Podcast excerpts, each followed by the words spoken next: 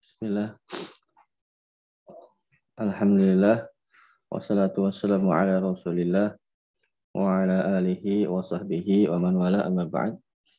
Segala puji dan puji syukur marilah senantiasa kita panjatkan kepada Allah Subhanahu wa taala. Pada pagi hari ini Allah taala masih memberikan kepada kita kesempatan untuk bisa beribadah kepada Allah Subhanahu wa taala Salawat salam semoga tercurah kepada Nabi kita Muhammad Sallallahu Alaihi Wasallam, kepada istri beliau, karib kerabat beliau, sahabat-sahabat beliau, dan orang-orang yang mengikuti mereka dengan baik. Uh, adapun pelajaran kita pada kitab Tauhid ini telah sampai yang terakhir kalau nggak salah Oh ya ini bab ke, se, ke berapa nih? Ke 54 ya. Babun la yakulu abdi wala ammati. Bab larangan mengucapkan abdi. Ya, yang dimaksudkan di sini abdi yaitu uh, adalah budakku maksudnya, tapi dengan menggunakan abd ya bahasa Arabnya ya. Yaitu budak laki-laki abdi itu dan juga amati yaitu budak perempuanku. Ya, jadi bab yang kita bahas ini adalah bab yang mungkin kita tidak dapati pada kondisi kita sekarang ya. Bab ini berkaitan dengan uh, perbudakan. Uh, kemudian uh, ada dalam bab ini larangan ketika memanggil budak itu dengan kata abdi atau amati. Nah, dalam uh, hal ini agama kita begitu ketatnya, begitu uh, menjaganya agar jangan sampai dalam pengucapan ya, lisan kita ini ada hal-hal yang sedikit berkaitan dengan permasalahan tauhid melainkan oleh syariat Islam ini dicegah sedini mungkin, sejauh mungkin, walaupun hanya dengan ucapan. Ya, di sini adalah larangan ketika memanggil budak dengan sebutan abdi dan amati. Ya. Sekali lagi bahwasanya dalam Islam itu datang uh, setelah perbudakan ada ya. Jadi bukan Islam itu yang apa namanya yang mencetuskan yang me, apa namanya mengawali terjadinya perbudakan. Tatkala Islam ada, maka perbudakan itu sudah ada sebelumnya. Dan Islam itu mengatur tentang hal tersebut, ya. Karena perbudakan yang terjadi ya, ketika itu banyak hal-hal yang yang zalim, contohnya uh, mencerai atau orang menculik ya, menculik seseorang yang lain, kemudian orang yang diculik itu dijual dan dijadikan budak. Kemudian dengan mudahnya ada lagi yang menjual orang lain misalnya dijadikan budak. Nah, Islam hadir tatkala itu, tatkala perbudakan ada untuk mengaturnya. Dan bahkan sering kita temukan ada permasalahan-permasalahan, ada hukuman-hukuman yang eh, balasannya adalah membebaskan budak ya atau menggugurkan kesalahan tersebut dengan membebaskan budak dalam Islam. Oleh karena itu bukan Islam yang mempelopori, yang mengatur atau yang mencetuskan perbudakan, tapi Islam itu mengatur tentang hal tersebut. Sekali lagi bab ini memang agak sulit kita hmm, dapati ya sekarang ini karena memang sudah tidak ada lagi saat ini perbudakan yang seperti dulu ya dijadikan benar-benar budak seperti itu itu tidak ditemukan sekarang. Tetapi hukum dalam Islam itu tetap ada begitu. Dan seandainya nanti berulang adanya masa-masa perbudakan seperti itu, maka ada aturannya begitu kan. Jadi aturan kan dibuat bukan karena kejadian itu sedang berlangsung atau tidak kan gitu ya, tapi tetap dibuat seandainya nanti terjadi uh, yang apa kejadian pada pada masa-masa selanjutnya begitu maka sudah ada aturan hukumnya. Jadi dalam uh, bab ini sekali lagi ada larangan walaupun hanya mengucapkan abdi dan ahmati kepada budaknya. Ya, nah itu ada larangan dari Islam. Di sini Syekh Muhammad bin Abdul Wahab rahimahullah taala mencantumkan beberapa dalil bahwasanya hal tersebut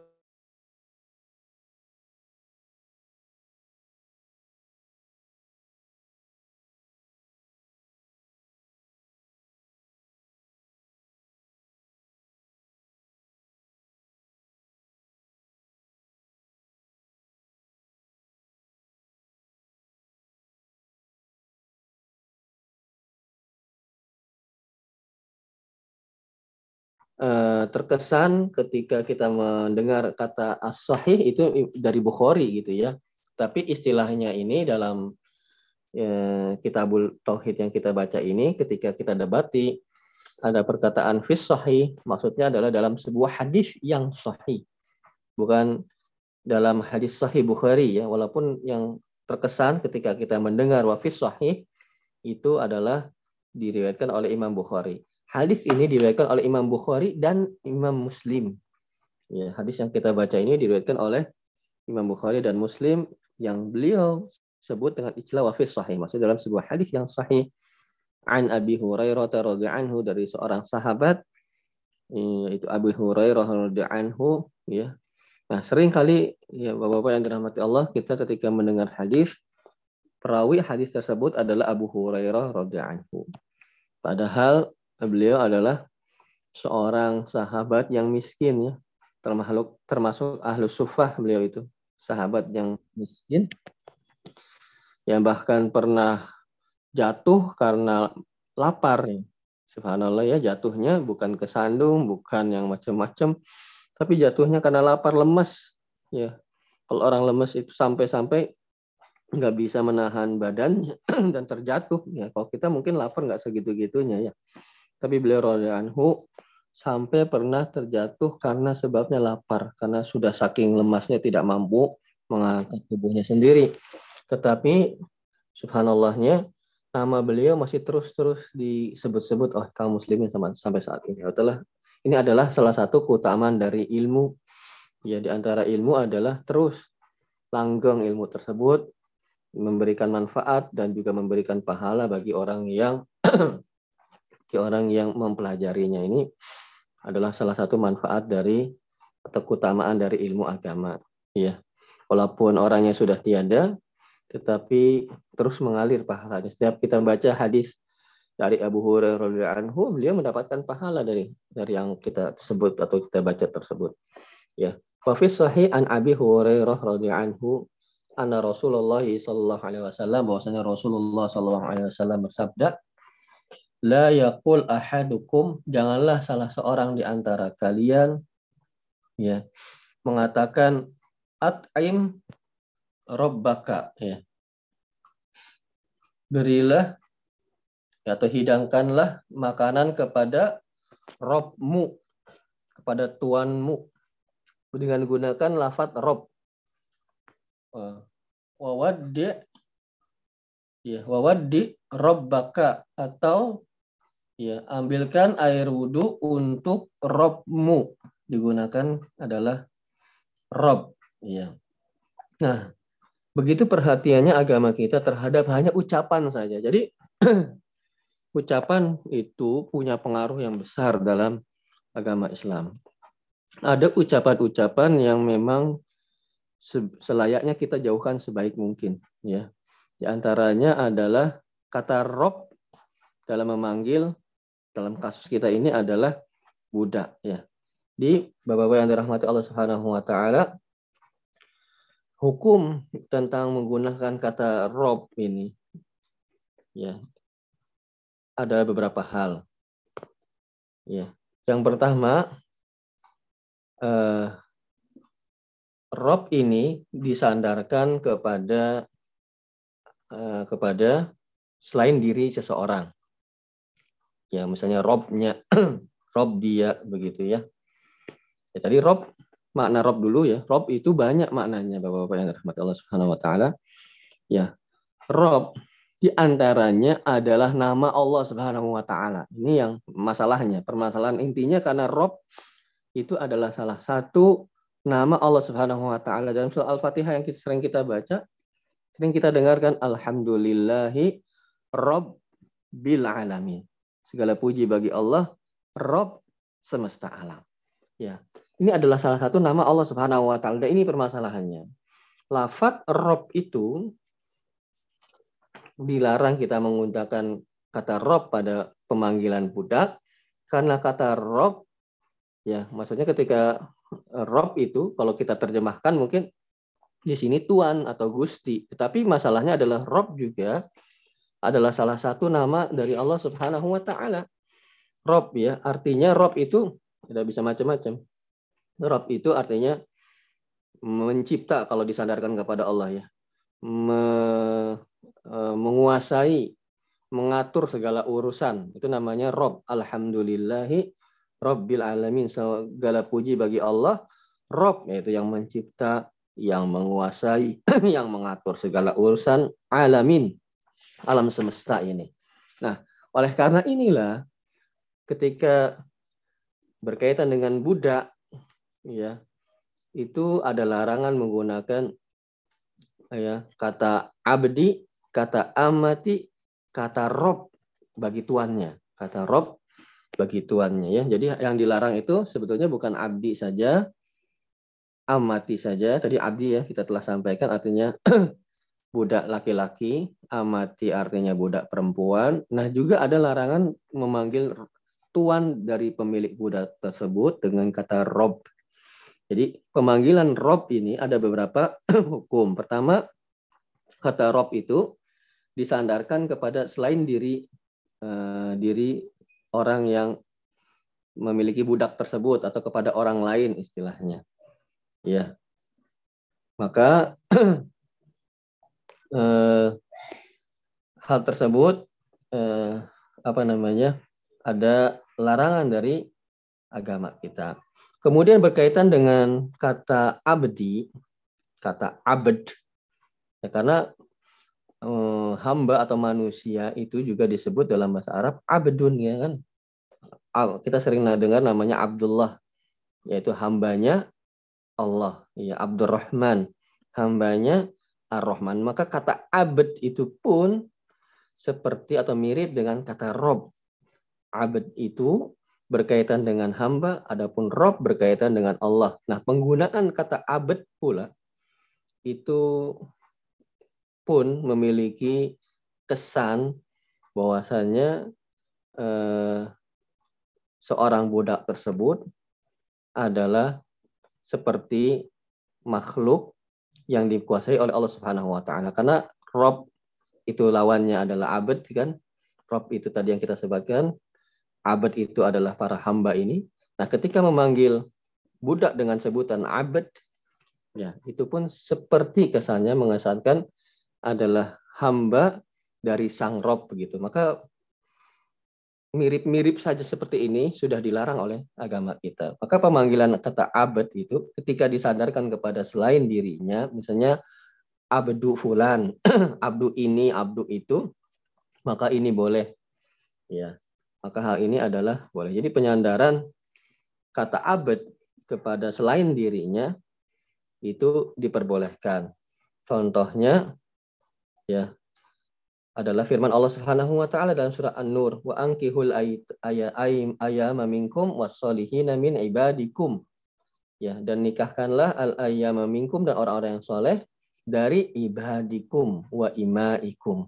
Dari hamba-hamba sahayamu dan yang laki-laki dan hamba sayamu yang perempuan. Nah, kata abad apabila disandarkan kepada selain pada diri sang tuannya itu diperbolehkan seperti dalam Al-Qur'an tersebut surat An-Nur ya. Kemudian apabila kata abad itu disandarkan kepada sang pemiliknya maka ada dua hukum kembali yaitu pertama kalau dia mengabarkan Eh, kata abad itu ya, ya misalnya saya membebaskan abdi, saya membebaskan budak laki-lakiku. Ya, disandarkan kepada aku. Ya. saya memberi baju kepada abdi, kepada eh, budak laki-lakiku, maka hukum seperti ini diperbolehkan. Ya, maka hukum seperti ini diperbolehkan karena dia mengabarkan bahwasanya saya membebaskan abdi gitu. Kemudian kalau memanggil sang budak tersebut, wahai abdi, wahai budak laki-lakiku, berikan ini, berikan itu. Nah, ini dipermasalahkan oleh para ulama, diperselisihkan oleh para ulama. Ada yang mengatakannya makruh, ada yang mengatakannya haram. Ya. Seperti dalilnya apa yang kita sebutkan dalam hadis ini. Ya. Ad, apa? Wala la yakul ahadukum at'id rabbaka wa waddi rabbaka wal yakul sayyidi wa maulaya gitu ya. Wal yakul sayyidi wa maulaya wala yakul ahadukum abdi wa amati. Jangan salah seorang di antara kalian memanggil abdi, yaitu budak laki-lakiku, dan amati dan budak perempuanku. Ada larangan di sini. Dan hukum larangan itu asalnya adalah haram. Hukum asal dalam larangan adalah haram, tetapi dalam permasalahan ini memanggil wahai hamba sahaya laki-lakiku dengan sebutan ya abdi, hukumnya ada diperselisihkan oleh para ulama, ada yang mengatakannya haram karena dilarang di sini di hadis ini. Ada yang mengatakannya makruh karena eh, dalam hadis ini itu berkaitan dengan adab ya dan dengan tata krama yang berkaitan dengan tata krama, sopan santun, adab itu ketika ada larangan maka hukumnya adalah makruh. Allah a'lam bishawab. Yang jelas hal tersebut dilarang. Wala yakul ahadukum abdi wa amati. Janganlah seorang di antara kalian mengatakan abdi. Ya. Dengan budak dengan sebutan abdi. Ya, wa amati dan budak perempuannya dengan amati. Maka ini tidak diperbolehkan. Jadi kembali kalau penggunaan kata abad kalau disandarkan kepada selain yang memilikinya itu diperbolehkan. Ya. Kalau disandarkan kepada diri pemiliknya, maka ada dua hukum. Ketika itu adalah pengabaran dibolehkan, saya memberi makan abdi, saya membebaskan amati, itu diperbolehkan. Kalau manggil itu yang tidak diperbolehkan berdasarkan hadis ini. Ya. Kemudian ya, Bapak-bapak yang dirahmati Allah Subhanahu wa taala, dalam hadis ini la yaqulu la yaqul ahadukum at'im rabbaka ya masih di awalnya at'im rabbaka Ya. Maka Bapak yang rahmati Allah Subhanahu wa taala, penyandaran kata rob ya at'in rob baka ya. Itu bisa beberapa keadaan. Yang pertama, jikalau kata rob itu disandarkan dengan atau kepada orang kedua yaitu kamu dalam hal ini. Seperti dalam hadis awalnya ini. At'im robbaka ya. Maka hal ini dilarang pula ya. Maka kata Rasulullah la yakul ahadukum at'im rob ya. Dilarang karena dari sisi bentuk katanya sigohnya ya tadi kita katakan bahwasanya ini nyerempet nyerempet dengan salah satu nama Allah Subhanahu wa taala yaitu Rob Iya, yaitu adalah Rob. Karena Allah Subhanahu wa taala salah satu dari eh, nama-namanya adalah Ar-Rob. Iya. Maka yang nyerempet-nyerempet saja dalam dalam syariat kita itu ya itu sudah mulai dicegah sedini mungkin, mulai dilarang sedini mungkin ya agar tidak seseorang itu e, nantinya dikhawatirkan jatuh kepada hal yang lebih buruk lagi. Sebagaimana telah kita singgung ya, Makanya dalam Islam itu semua yang yang sekiranya bisa menjerumuskan seseorang ya ke dalam kemaksiatan itu sudah di diwanti-wanti sejauh mungkin. Contohnya dalam Al-Qur'an itu wala taqrabuz zina. Jangan kamu mendekati zina. Mendekatinya saja sudah mulai dilarang gitu. Apalagi zinanya. Nah, ini juga sama dalam syariat kita memanggil kata-kata budak walaupun budak ya. Tadi kita agak mungkin agak sulit membayangkan karena memang tidak terjadi dalam hal dalam sekarang ini. Memanggil budak dengan sebutan abd abdi yang laki-lakinya kalau yang perempuannya amati atau memanggil tuan pemilik budak dengan rob itu sudah mulai dilarang karena nanti menyerempet kepada salah satu nama Allah Subhanahu wa taala yaitu ar-rob.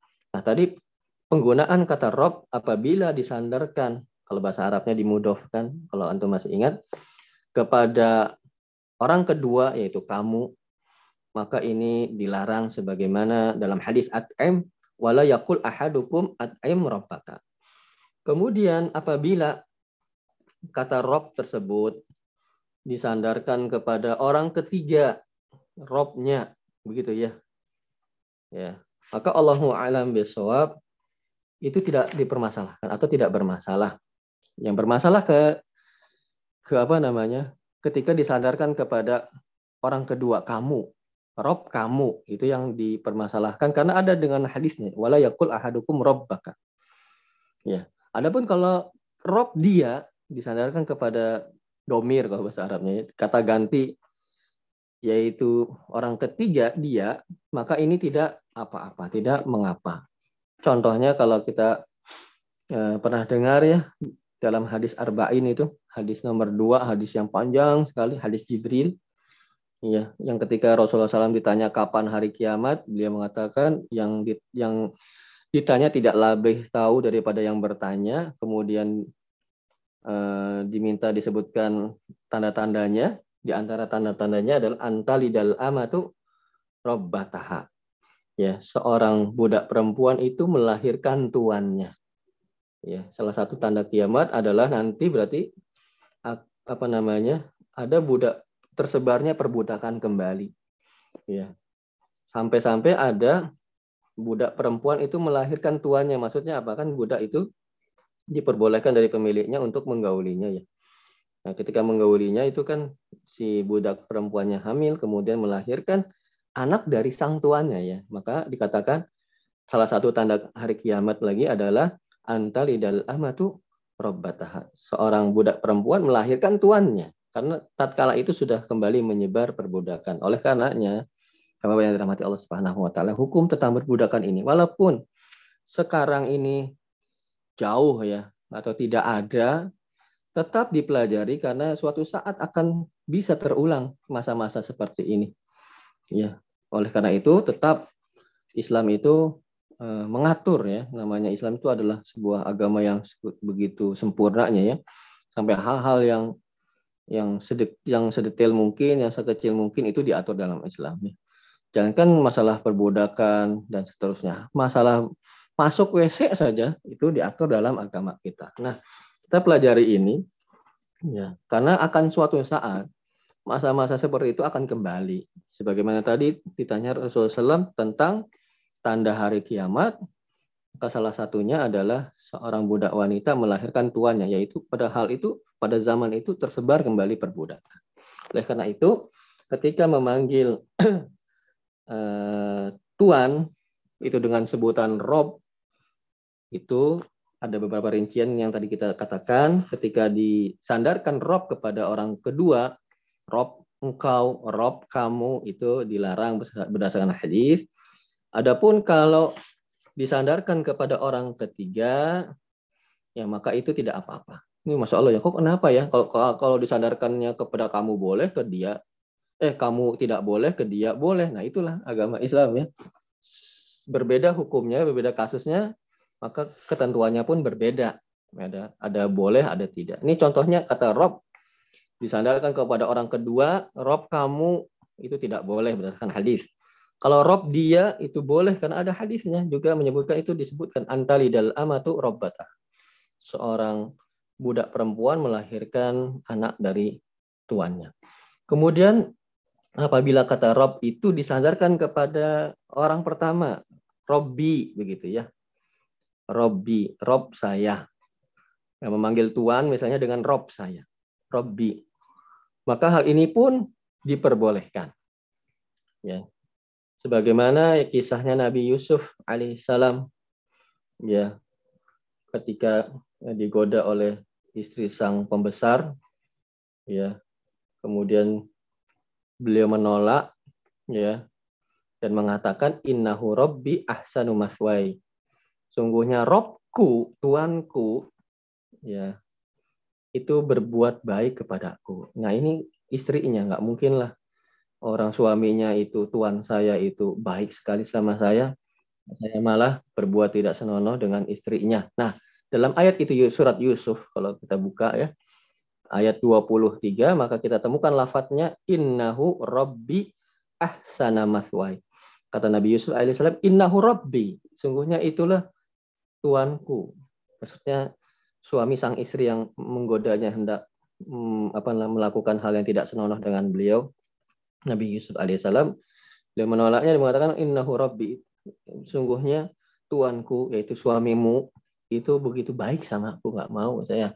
Nah dalam surat tersebut dalam ayat tersebut ada penyandaran kata rob kepada saya maka ini diperbolehkan. Kemudian ada beberapa hal lagi nih berkaitan dengan kata rob saja ya. Yang kemudian kata rob tersebut ya disandarkan kepada selain kata ganti rob si, siapa gitu, robnya siapa. Maka Allah alam bisawab ini diperbolehkan juga. Ya misalnya ini robnya robbul bait misalnya gitu ya ya Robbul Bait pemilik apa namanya rumah Rob itu bisa artinya memiliki penguasa tadi kita sebutkan bisa pencipta bisa mengatur segala urusan itu namanya Rob nah ketika disebut Robbul Bait berarti pemilik rumah. Nah, itu diperbolehkan, bukan disadarkan kepada kata ganti ya. Rumah kan bukan kata ganti. Kalau kata ganti kan saya, kamu, dia. Nah, disadarkan kepada Robbul Bait misalnya atau Robbul Ibil pemilik onta begitu ya. Sebagaimana kisahnya kakeknya Nabi Muhammad SAW ketika Ka'bah mau diserang itu ya, maka eh, dia menemui yang menyerangnya itu hendak menyerang Ka'bah, meminta 200 ekor untanya yang dirampas ya. Ya, kakeknya Nabi SAW kan orang Mekah ketika mau diserang Mekah untuk dihancurkan Ka'bah ada 200 ekor unta yang dia miliki dirampas oleh orang-orang yang mau menyerang Ka'bah. Ketika itu uh, orang penyerangnya itu yang mau menyerang mereka yang mau menyerang Ka'bahnya itu bingung juga nih orang aneh ya. Kita kan mau nyerang tempat ibadahnya. Eh, dia malah sibuk nanyain ontak dia yang dirampas bukannya melobi agar tidak diserang kek. Agar gimana kek. Kok malah minta apa namanya minta ontaknya yang 200 itu dikembalikan. Seakan-akan lebih penting ontaknya daripada tempat ibadahnya. Maka ditanya, dikata, oh dia berkata, kakeknya Nabi Muhammad SAW, Ana Robbul Ibil. Ana Robbul Ibil. Saya pemilik penguasa ontak-ontak itu. Walil baiti robban sayahmihi. Dan Ka'bah itu punya rob yang akan menjaganya. Ngapain saya bingung? Kalau Ka'bah itu pemiliknya Allah nggak mungkin bisa diserang. Enggak, saya ngapain saya bingung-bingung. Mendingan saya mikirin onta saya. Onta saya nggak ada ini nggak ada yang nggak ada yang belain. Kalau Ka'bah ada yang bela nanti. Itu adanya Allah Subhanahu wa taala Rabbul ibil walil ka walil baiti robban sayahmihi. Saya pemilik onta. Dan Ka'bah itu punya pemilik yang akan menjaganya. Jadi ketika disandarkan kata Rob itu kepada selain kata ganti, maka ini diperbolehkan. Masya Allah ya, mungkin detail sekali ya. Eh, suatu kata dengan kata yang lain saja, itu ada aturannya dalam Islam. Bahkan pemilihan kata pun ada aturan. Tidak boleh nanti ya, ini belum terjadi saat ini. Ya. Jadi ketika masa-masa perbudakan itu berulang, maka ketika memanggil Tuhan dengan sebutan Rob, itu ada beberapa kondisi. Ketika kata rob disandarkan kepada kata apa? Kata ganti kamu orang kedua, maka ini dilarang sesuai dengan hadis. Wala yakul ahadukum at'im robbaka. Kalau kata rob itu disandarkan ya tadi kepada orang ketiga yaitu dia maka itu diperbolehkan tadi hadisnya tentang kembalinya masa-masa perbudakan di akhir zaman di tanah-tanah kiamat antalidal amatu rabbataha. Seorang budak perempuan melahirkan tuan-tuannya, tandanya kiamat nanti. Itu jadi ketika kata rob disandarkan kepada orang ketiga itu diperbolehkan. Apabila kata Rob disandarkan kepada orang pertama saya, Rob saya, itu pun diperbolehkan. Contohnya tadi kasusnya atau dalilnya adalah kisahnya Nabi Yusuf alaihissalam. Kemudian keadaan yang selanjutnya, kata Rob itu disandarkan kepada bukan kata ganti. Rob bait, pemilik Robul bait, Robul ibil, Rob apa. Maka itu pun diperbolehkan. Allahu alam biswab. Itu berkaitan dengan ya, apa namanya Eh, kata rob dan kata abd ya tidak diperbolehkan abdi ya abdi pemanggilan kepada budak dengan abdi itu tidak diperbolehkan karena ada kesan ya tadi nyerempet-nyerempet kepada Allah dengan hambanya Allah rob hambanya adalah abd makanya kalau um, Abdurrahman berarti hambanya Ar-Rahman Abdullah berarti hambanya Allah penggunaan kata abd dalam memanggil budak itu tadi sebagaimana perincian yang kita sebutkan. Dan kata Rob juga ya seperti apa namanya perincian yang kita sebutkan. Wal yakul, kalau nggak boleh bilangnya apa? Wal yakul sayyidi wa maulaya. Kalau tidak boleh dengan penggunaan kata Rob, ya maka panggilnya adalah sayyid. Ya, sayyidi wa maulaya atau maula, maula saya, sayyid saya, tuan saya, ya wa maulaya itu boleh. Maula siapa, maula siapa boleh ya atau sayyid apa sayyid apa itu diperbolehkan ya kata sayyid itu secara bahasa artinya tingginya kedudukan ya ketinggian orang yang memiliki kedudukan yang tinggi. Nah itu namanya as-sayyid. Atau namanya apa? Namanya sayyid. Tapi yang perlu kita perhatikan ketika sayyid yaitu tuan ini dimutlakan berarti sang tuan gitu ya kalau kita terjemahkan maka ini tidak layak disematkan kepada manusia. Ini hanya layak di, disematkan kepada Allah Subhanahu wa taala as-sayyid. Ya kata as-sayyid itu adalah dilayak di, disematkannya hanya kepada Allah Subhanahu wa taala. Kan ada sebuah hadis ya diriwayatkan oleh Imam Ahmad as-sayyidu Allah. Say as-sayyid itu sang. Ada alnya itu. Atau yang maha ya besar yang maha maha tuan gitu ya. Itu adalah Allah Subhanahu wa taala. Tapi ketika kita memanggil uh, atau tidak memutlakkan kata as-sayyid ya, bukan as-sayyid bukan dengan alnya atau dengan kata maha kalau terjemahan bahasa Indonesianya ya. Maha penguasa, maha pemilik kedudukan yang tinggi gitu ya. Kalau itu dilarang, maka yang diperbolehkan tidak ada kemutlakan seperti itu. Yaitu dengan kalau bahasa Arabnya nggak ada pakai al, nggak pakai alif lam di depannya. Atau kalau bahasa Indonesia-nya nggak ada kata-kata mahanya. Maka itu diperbolehkan. Ya, sayidnya atau tuannya si fulan, tuannya si fulan itu diperbolehkan. Sebagaimana Rasulullah pun pernah bersabda ya, eh, Ana sayyidu waladi Adam yaumal qiyamah. Saya adalah kata Rasul, Sayyidnya anak Adam pada hari kiamat kelak. Maka diperbolehkan menggunakan menggunakan kata sayyid. Ya. Sering kita dengar ya sayyidina dan seterusnya. Itu diperbolehkan. Hanya saja perlu diingat tidak boleh dimutlakan atau dimutlakan itu maksudnya dengan kata maha atau paling. Nah, itu tidak boleh. Dengan kata sayyidnya saja itu diperbolehkan. Itu kata sayyid. Nah, eh, Bapak-bapak yang dirahmati Allah Subhanahu wa taala, ya kata maula ya ya maula maula ya itu bisa artinya tuan tadi seperti sayyid artinya juga bisa penolong bisa artinya pelindung dari kata wilayah ya bahasa Arabnya kalau maula itu dari kata wilayah wilayah itu eh, penolong atau pelindung ya nah wilayah atau Eh, kata wilayah dalam agama kita itu ada beberapa hal. Perlindungan, penolong itu ada beberapa hal. Ada yang perlindungan dan penolong secara umum yang semua manusia mendapatkannya. Ya. Ada yang khusus bagi orang-orang yang beriman. Ya. Yang pertama, perlindungan Allah kepada setiap manusia sebagaimana dalam surat Al-An'am ayat 62, "Tsumma ruddu ilallahi maulahumul haq." Kemudian mereka manusia itu akan dikembalikan kepada Allah. Maula mereka yang berhak, yang paling hak. Ya, disebut bahwasanya manusia ini akan dikembalikan kepada Allah Subhanahu wa taala. Allah lah pelindung bagi manusia ya. Allah Subhanahu wa taala menolong dan melindungi terkadang tidak hanya orang-orang beriman saja ya. Ada orang-orang yang di dunia tentunya saja. Ya, orang-orang yang tidak beriman diberi kemudahan oleh Allah Subhanahu wa taala ada yang seperti itu kan. Nah, itu adalah pertolongan yang jenisnya umum, tidak ada keistimewaan dalam hal tersebut. Adapun pertolongan, perlindungan Allah Subhanahu wa taala yang khusus itu hanya pada orang-orang yang beriman saja. Ya.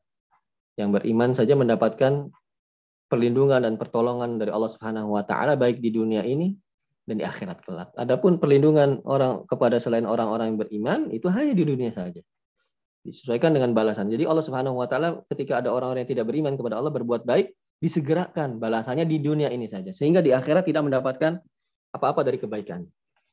Adapun orang-orang yang beriman mendapatkan perlindungan dan pertolongan dari Allah Subhanahu wa taala di dunia ini dan juga di akhirat kelak.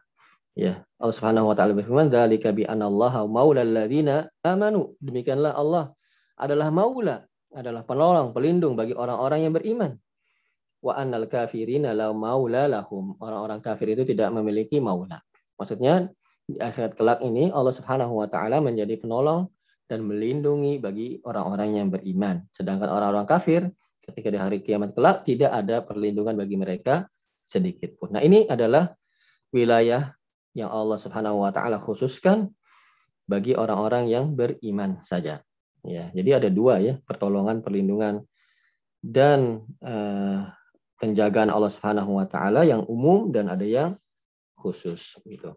Dan ikhwani fillah rahimani wa rahimakumullah. Iya. Rasulullah mengajukan lagi wala yakul ahadukum abdi wa amati wal yakul fataya wa fatati wa gulami.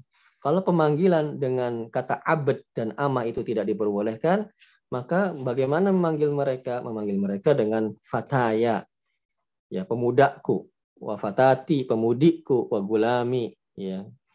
Gulam ya kata gulam. Gulam itu bisa artinya anak bisa artinya pembantu bisa artinya pelayan nah itu gulam. Jangan panggilnya abad nah dalam hal ini ya bagi orang-orang yang memiliki budak walaupun sekarang nggak ada kembali saya ingatkan sekarang nggak ada tapi tetap dibahas hukumnya karena suatu saat akan kembali perbudakan ini. Ya jangan kita memanggilnya Eh, budak tersebut dengan kata abad tetapi boleh dengan kata uh, fataya pemuda atau pemudiku atau pelayanku itu boleh. Kata abad itu tidak diperbolehkan tadi sebagaimana walaupun ada rincian yang kita sampaikan pada sebelumnya ya. Ini ada perintah bagi orang yang memiliki budak untuk memperhatikan ketika memanggil. Ya tidak digunakan katanya abad. Tidak digunakan kata kata ammah, tetapi diberikan alternatif lain yaitu fataya, fatati dan gulami. Jadi eh, Bapak-bapak yang dirahmati Allah Subhanahu wa taala dalam hal ini ya sering kali kita mendengar ketika agama ini melarang sesuatu kemudian dibukakan eh, apa namanya cara lain agar dia terhindar dari sesuatu yang diharamkan tersebut. Contohnya ini, kita dilarang untuk memanggil uh, tuan pemilik budak dengan kata rob. Karena ada nyerempet-nyerempet dengan nama Allah Subhanahu wa taala yaitu rob. Kemudian kita pun dilarang atau seorang pemilik budak dilarang memanggil budaknya dengan kata abd. Karena ini pun menyerempet-nyerempet dengan lawan dari rob itu kan adalah marbub. Marbub itu harusnya abd kita ini manusia ini adalah ab, abdun kan gitu ya abdun lillah adalah hamba bagi Allah Subhanahu wa taala oleh karena ini juga dilarang maka ketika dilarang hal ini dibukakan jalan lain. Kalau nggak boleh begitu gimana? Maka panggilnya sayyid kalau tuan. Maka manggilnya maula.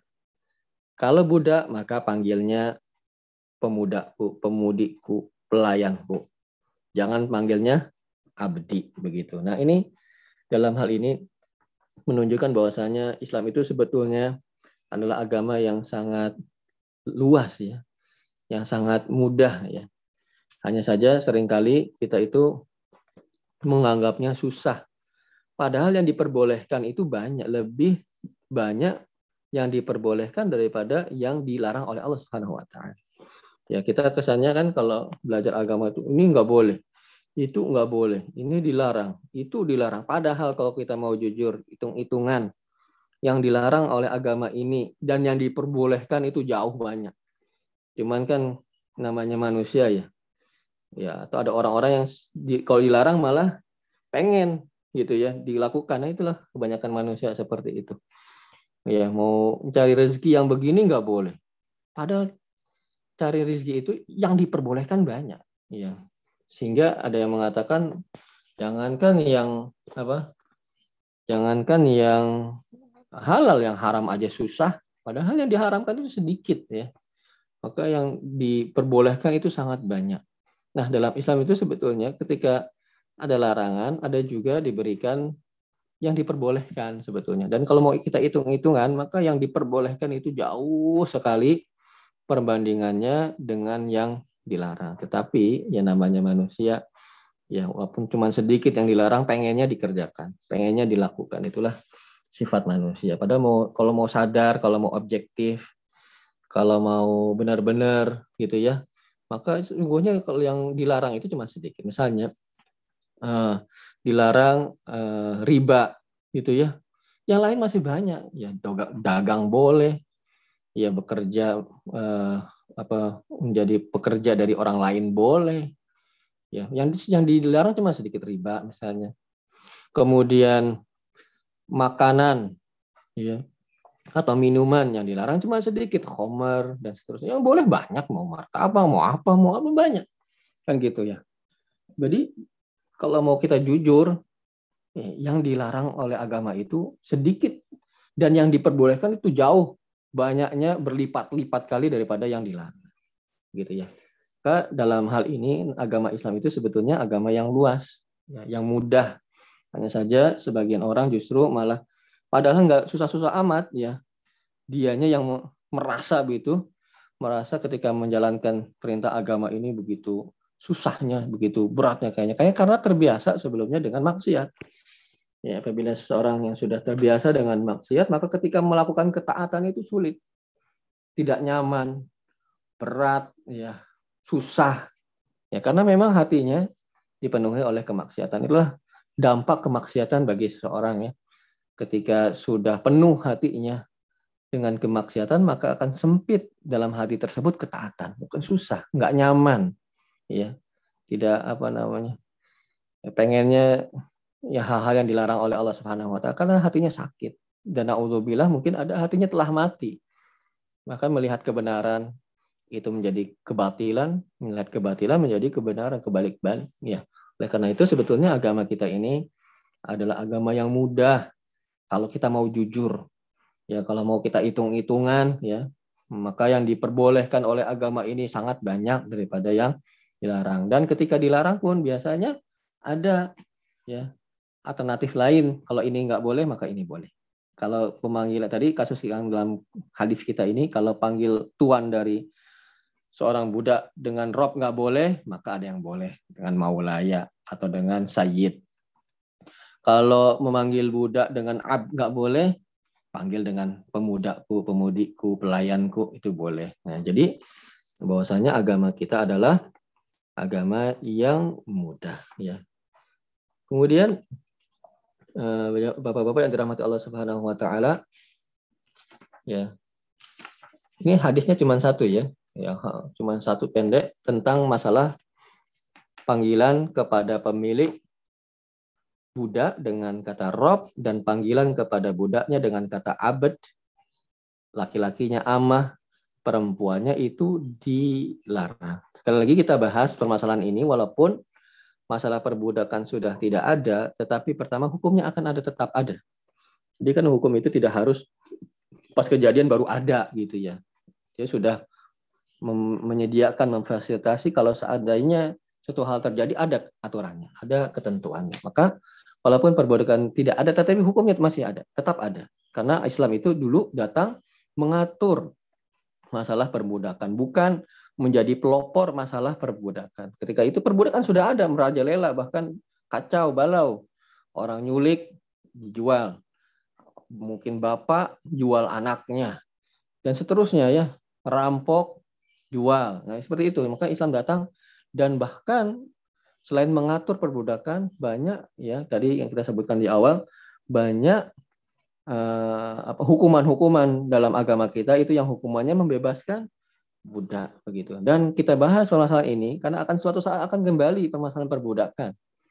Ya, di akhir zaman nanti akan kembali masa perbudakan sebagaimana kita sebutkan dalilnya hadis Jibril ya. Salah satu tanda kiamat adalah antalidal amatu rabbataha. Seorang budak perempuan melahirkan tuannya. Karena masa itu adalah masa yang begitu menyebarnya perbudakan sehingga seorang budak perempuan digauli oleh tuannya pemiliknya kemudian melahirkan anak anaknya itu kan anak tuan ya jadi disebutkan dalam hadis itu seorang budak perempuan melahirkan tuannya itu anak dari tuan ketika itu berarti sudah menyebar perbudakan dan akan kembali oleh karena itu di antara hal ya yang walaupun kesannya sepele tapi itu nyerempet nyerempet masalah akidah masalah tauhid sudah diwanti-wanti oleh agama kita. Karena pemanggilan kata Rob ya itu nyerempet dengan nama Allah Subhanahu wa taala yaitu Ar-Rabb. Maka ketika itu yang sudah berbau-bau nyerempet saja sudah mulai dilarang. Sebagaimana kita sebutkan bahwa agama ini sangat preventif ya, mencegah sejauh mungkin, sedini mungkin hal-hal yang sekiranya bisa mencelakakan, menjerumuskan seseorang ke dalamnya, maka sudah diwanti-wanti, sudah mulai ada kesan ke arah sana saja sudah mulai dilarang begitu. Oleh karenanya eh, walaupun cuman kata-kata ya kesannya apa sih manggil gitu doang masa nggak boleh?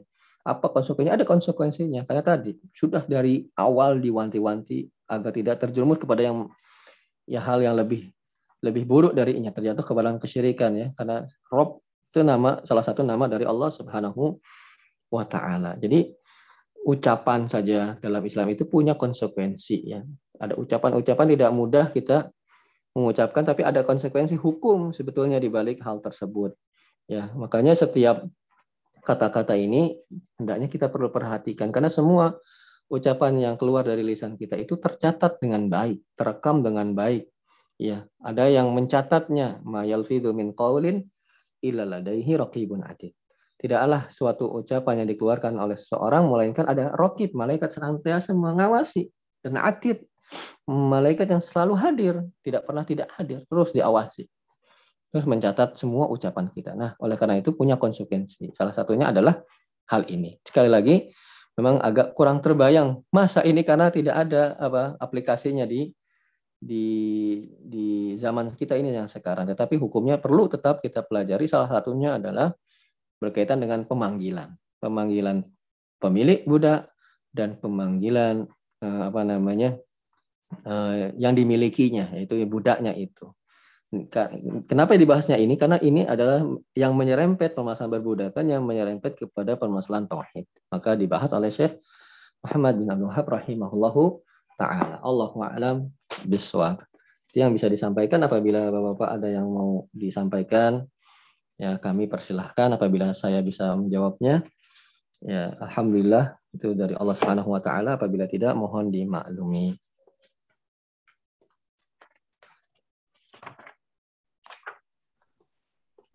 Halo, Ustaz. Ya, gimana? Kalau mau tanya, Ustaz. Hmm. Kalau tadi, kalau kata abdi itu jadi nama, Ustaz, terus kan jadi nama tuh, Ustaz ya. Hmm. Terus tiba-tiba ada orang manggil abdi, abdi. Nah, itu gimana, Ustaz? nah, ini juga, ini masuk larangan. Iya. Masuk larangan ini. Ya, maka ya ada kan namanya abdi ya betul. Nah, kata kata ini lafat-lafat ini itu dilarang kata sebutkan dengan abdi. Kesannya nanti itu seperti manusia yang hamba dari Allah Subhanahu wa taala itu masalahnya. Walaupun dia nggak meniatkan itu, ya itu sudah mulai dilarang oleh agama ini, sudah diwanti-wanti. Dia khawatirkan jauh nanti terjerumus atau sangat mungkin peluangnya terjerumus kepada yang lebih parah ya dari itu karena menganggap bahwasanya itu benar-benar ya apa namanya dimiliki oleh yang apa namanya yang yang memanggilnya misalnya sebagaimana Allah memiliki manusia hambanya begitu. Ya kan Allah Subhanahu wa taala ketika memanggil hambanya manusia ini kan sering dengan sebutan ya abdi. Ya abdi. Ya gitu kan. Wahai hamba wahai hamba nah ini pun dilarang. Oh gimana solusinya gitu kan. Ini udah nama udah apalagi di akte. Ya akan akan sulit ya merubahnya kan. Ya bisa saja dengan nama panggilan yang lain. Ya kan ada kadang-kadang nama panjang dengan nama panggilannya itu jauh. Contohnya saya gitu ya. Saya nama panjangnya Muhammad Aminuddin. Panggilannya Win kan jauh. Ya jadi solusinya adalah dengan nama panggilan. Panggilnya jangan nama yang seperti itu. Panggilnya nama panggilan atau buat nama panggilan yang lain ya yang tidak dengan kata abdi eh abdi abdi itu termasuk larangan di sini ya wala yakul ahadukum abdi wa amati. Janganlah salah seorang di antara kalian memanggil ya abdi atau amati. Ya, itu termasuk larangan itu malah jelas gamblang larangannya. Ya, dan mungkin sangat relevan yang sekarang perbudakan nggak ada, tetapi panggilannya itu ada misalnya. Itu di, tidak diperbolehkan. Termasuk jelas-jelas lafat dalam hadis wala yakul ahadukum abdi. Janganlah seseorang di antara kalian memanggil, memanggil abdi. Ya, larangan itu abdi karena pasnya banget dengan budak ya. Tetapi juga ketika panggilan kepada yang lain selain budak dengan kata abed itu tidak diperbolehkan. Solusinya tadi diganti dengan nama panggilan yang lain, jangan abdi namanya. Buat nama panggilan yang lain dan itu sering ya nama lengkap dengan nama panggilan itu beda.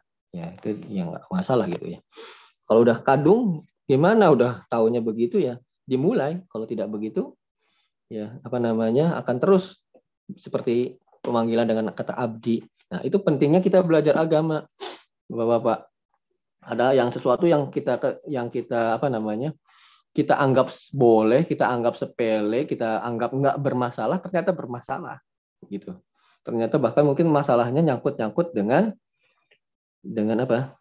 Dengan akidah, dengan keimanan seperti hal ini. Ini sudah dilarang, gitu. Kata pemanggilan kata abd.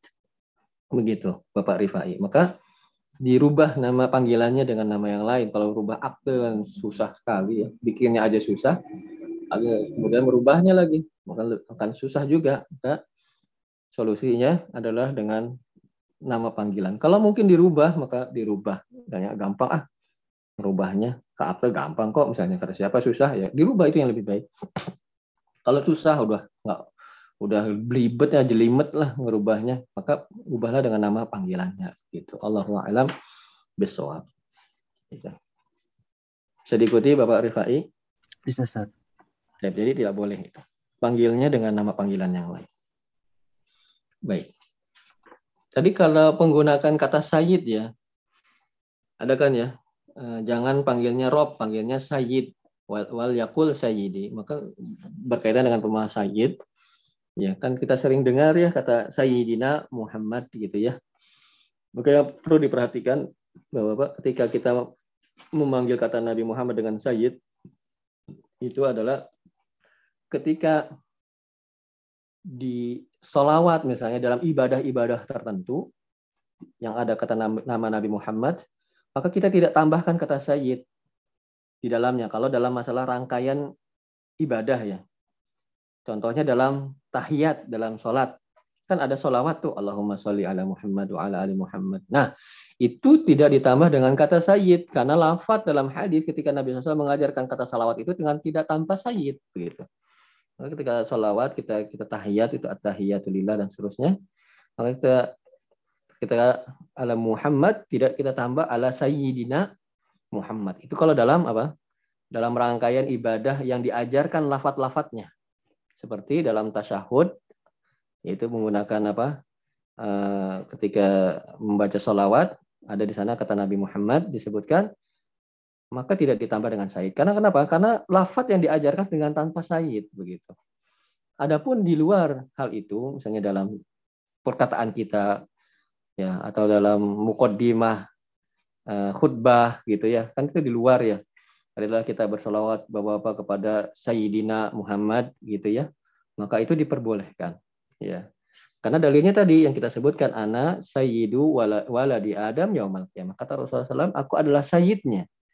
Sayyidnya anak Adam, ya keturunan Adam pada hari kiamat kelak. Aku adalah penghulunya, aku adalah pemimpinnya, ya sayyid itu. Tadi kita sebutkan adalah tuannya, ya dan seterusnya. Maka Itu yang kita perhatikan kata Sayyid kepada Nabi Muhammad SAW sering kita gunakan Sayyidina begitu.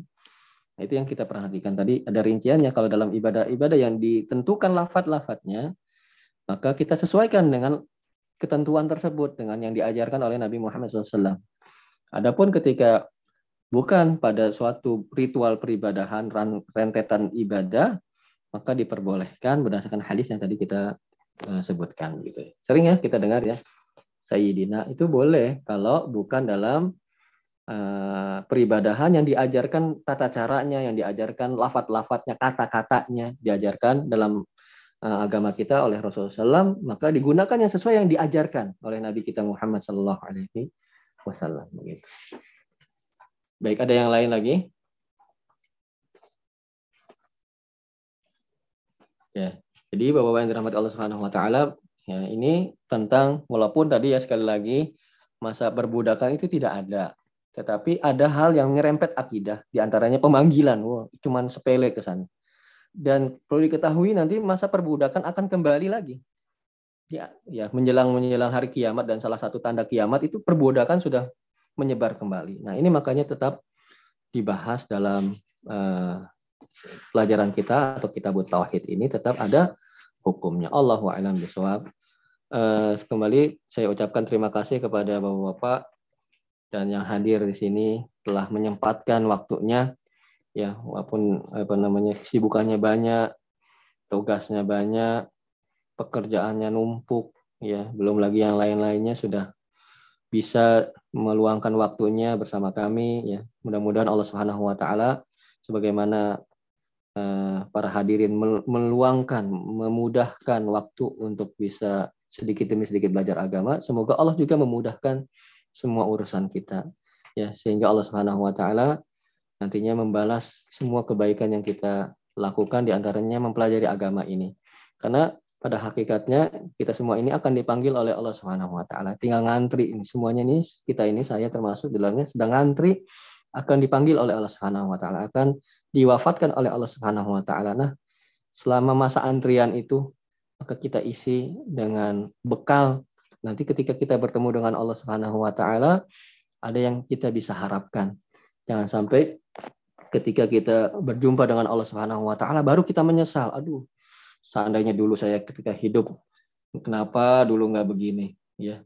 Kenapa dulu saya nggak begitu ya. Baru sekarang saya merasakan hal ini kan sering kali penyesalan itu datangnya dan bahkan memang penyesalan itu datangnya terlambat. Nah, karena itu mumpung belum terlambat, marilah kita isi eh, sisa-sisa umur kita ini yang nggak ada jaminan akan sekian tahun lagi ini, yang bisa kapan saja yang kita nggak tahu, ya dengan kita isi dengan sedikit-sedikit uh, untuk um, apa namanya mencari ilmu agama, ya bekal kita kemudian nanti kita kita bisa amalkan ketika bertemu dengan Allah Subhanahu Wa Taala, maka kita bisa selamat nantinya. Karena ketika kita sudah meninggal, kemudian ketika kita dimintai pertanggungjawabannya dan kita tidak selamat, maka nggak ada kesempatan untuk bisa balik lagi. Sudah habis masa itu. Karena itu Allah Subhanahu wa taala telah berikan kepada kita ini peluang. Telah telah beri kepada kita kesempatan. Kita masih hidup, masih ada cara agar kita kembali kepada Allah Subhanahu wa taala. Maka jangan sia-siakan hal ini. Ya, uh, maka kita isi di antara lembaran-lembaran hidup kita ini yang mungkin beberapa halaman entah berapa lagi ya, lembaran-lembaran ini tersisa dengan ya belajar agama dengan beramal dengan memperbanyak amal ibadah dan seterusnya nanti sebagai bekal kita bertemu dengan Allah Subhanahu wa taala. Jadi jangan sampai uh, kehidupan ini melalaikan kita dari tujuan utama kita. Ya. Wa betagi ma'atakallahu darul akhirah kata Allah. Carilah ya wabtagi mata wa atakallah darul akhirah. Bercarilah apa yang Allah berikan kepadamu ya Allah berikan kepada kita ini di dunia ini untuk menuju darul akhirah, negeri akhirat. Wala tansa nasibaka minad dunia, tetapi jangan lupa bagian dunia untuk kalian. Jadi tujuan utama kita itu akhirat. Dunia ini hanya segar pelengkap saja agar survive, agar selamat sampai ke akhirat nanti. Bukan kebalikan, bukan tujuan kita ini di dunia, selingannya adalah akhirat bukan. Tujuan utama kita itu akhirat. selingannya adalah dunia. Dunia ini hanya cobaan sebagaimana kita agar survive, agar selamat sampai ke akhirat kelak. Berbekal dengan bekal yang cukup sebagaimana bekalnya orang yang melakukan perjalanan. Orang perjalanan nggak dibawa tuh semuanya yang dia miliki tuh. Kalau kita mau melakukan perjalanan safar, perjalanan jauh ya, ke daerah ke mana gitu, apa semua yang kita miliki di rumah kita bawa? Kan enggak. Yang cukupnya saja, kan gitu. Secukupnya, seperlunya yang mungkin digunakan, ya, punya fungsinya sangat bermanfaat nanti. Demikian juga di akhirat. Kita ini di dunia cuma hanya perjalanan menuju akhirat. Kalau nama perjalanan kepada suatu tempat lain, maka nggak dibawa semuanya tuh. Dibawa yang cukup-cukupnya saja, yang bisa menyelamatkan kita kepada negeri akhirat. Mudah-mudahan Allah Subhanahu Wa Taala memudahkan semua urusan kita di dunia dan di akhirat. Semoga Allah Subhanahu wa taala mengumpulkan kita nanti di surganya Allah Subhanahu wa taala. Semoga Allah Subhanahu wa taala menjadikan diri kita orang-orang yang senantiasa orientasinya adalah akhirat dan dunia ini hanyalah sebagai sarana saja. Dunia ini adalah sebagai wasilah saja untuk kita bisa selamat nanti di akhirat kelak. Semoga Allah Subhanahu wa taala memudahkan semua urusan kita Kembali terima kasih kepada para hadirin yang sudah hadir. Semoga Allah Subhanahu wa taala membalas kebaikan kita semua. Allahu a'lam bishawab. Subhanakallahumma wa bihamdika asyhadu an la ilaha anta astaghfiruka wa atubu ilaik. Assalamualaikum warahmatullahi Waalaikumsalam warahmatullahi wabarakatuh.